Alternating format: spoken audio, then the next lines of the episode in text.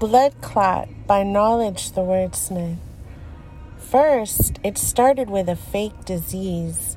Now, embalmer Richard Hirschman says there's strange blood clots in 85% of dead bodies.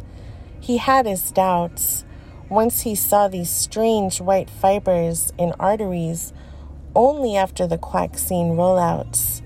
Funeral directors became inspectors since the blood clots caused by the spike protein bonding to our cells' ACE2 receptors, the world consumed with whether or not their Facebook posts were liked, but nobody noticing that since the quaxine rollout, deaths have spiked. All this BS about a germ, sadly, only a few funeral directors held firm. We had a quaxine epidemic most of the funeral directors were too scared to go public. A huge increase in deaths since the quaxines rolled out. What was that about? Information that will appall.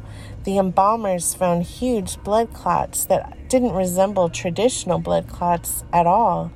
I saw one of the pics of a long fibrous entity that can completely block a vein or artery.